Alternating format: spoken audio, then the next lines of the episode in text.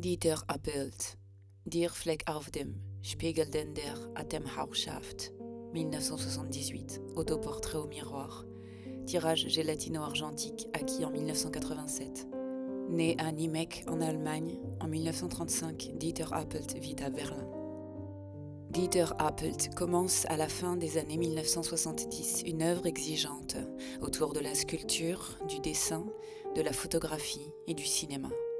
Fortement influencé à ses débuts par les travaux de Joseph Beuys et par les actionnistes viennois Hermann Nücht et Rudolf Schwarzkogler, profondément marqué par la Seconde Guerre mondiale, il tente dans son travail d'exorciser ses souvenirs d'enfance.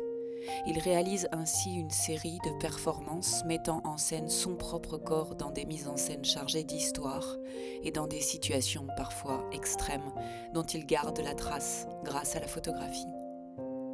Littéralement inspiré d'une phrase de Raymond Roussel dans Impression d'Afrique, publié en 1910, cet ouvrage inspira les surréalistes bien des années plus tard.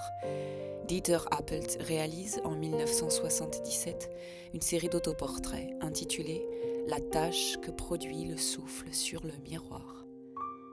Avec cette image d'une simplicité absolue, Appelt réalise pourtant une œuvre riche de sens. On y retrouve un double portrait de l'artiste, une image dans l'image, son reflet, mais aussi la trace d'une action figée dans le temps l'empreinte du temps qui passe sur le miroir, le souffle de la vie.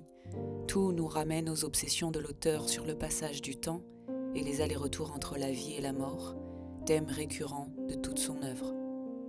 Pascal Oel.